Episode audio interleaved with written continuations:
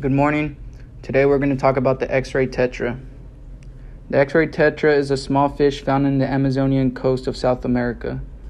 The most distinctive feature about the X ray tetra is that it has a thin layer of translucent skin, making its backbone visible.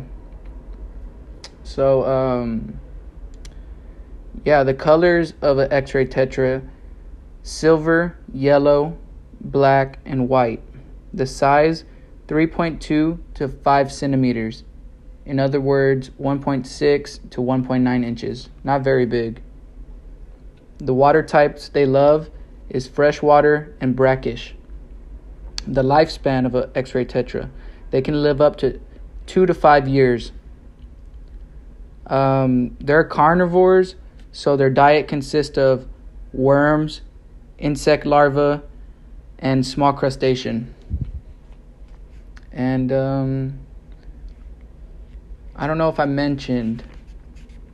I don't know if I mentioned. Um, the X-ray tetra have an acute sense of hearing, so their hearing is very sharp.